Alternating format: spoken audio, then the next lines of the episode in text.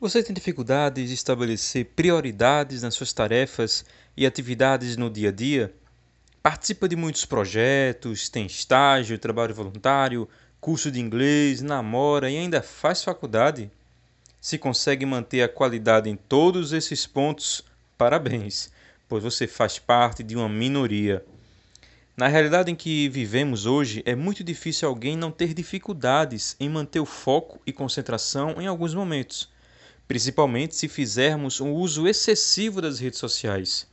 De acordo com o psicólogo e doutor pela Universidade de Harvard, Daniel Goleman, só terá sucesso no século XXI quem conseguir manter o foco. Segundo o americano Tim Geller, o precursor do coach no mundo, em seu livro The Inner Game, foco consiste em prestar atenção enquanto você esteja fazendo qualquer coisa. É uma habilidade que pode ser praticada através de qualquer atividade. Tim fala muito bem como foco pode ajudar a aumentar nossa performance no dia a dia. Descreve inicialmente performance a partir do potencial, descontadas as interferências. Ele apresenta esse conceito de uma forma bastante prática, com a seguinte fórmula: performance é igual a potencial menos interferências. Tim afirma que o nosso jogo interior ocorre o tempo todo e ora desperta nosso potencial, ora o interrompe. Nas interferências, a voz interna que dá os comandos e gera os julgamentos é chamado de Self 1.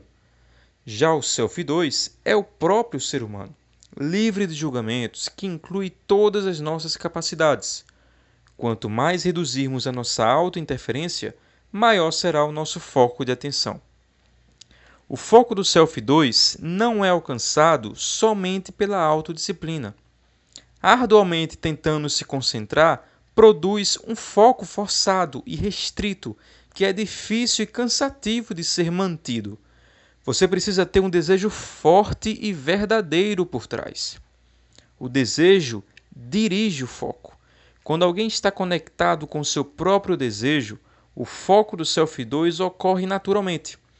O único aspecto sobre o qual temos poder de decisão é o de escolher quais desejos nutrir e quais desejos ignorar. Entretanto, quando os desejos não estão claros ou são conflitantes, a pessoa começa a sentir que é necessário lutar para permanecer focado. Qual é a sua postura em processos seletivos de trainee? Foca em duas ou três empresas que são aquelas que você realmente sonha em trabalhar. Ou se candidata em todos os processos que aparecem somente para colocar no currículo cargo de trainee. E ao mesmo tempo, você ainda sonha em abrir o próprio negócio ou até mesmo passar em um concurso público? Concorda comigo que esses desejos não são compatíveis entre si e que por isso será difícil ter o foco do Self 2 nessa situação? Então sugiro ter suas prioridades claras e tentar não ter pensamentos conflitantes que o afaste dos seus sonhos. Para saber mais sobre o tema, leia o livro The Inner Game, A Essência do Jogo Interior, Tim Geller. Paulo Carvalho, para o Vida de Trainee.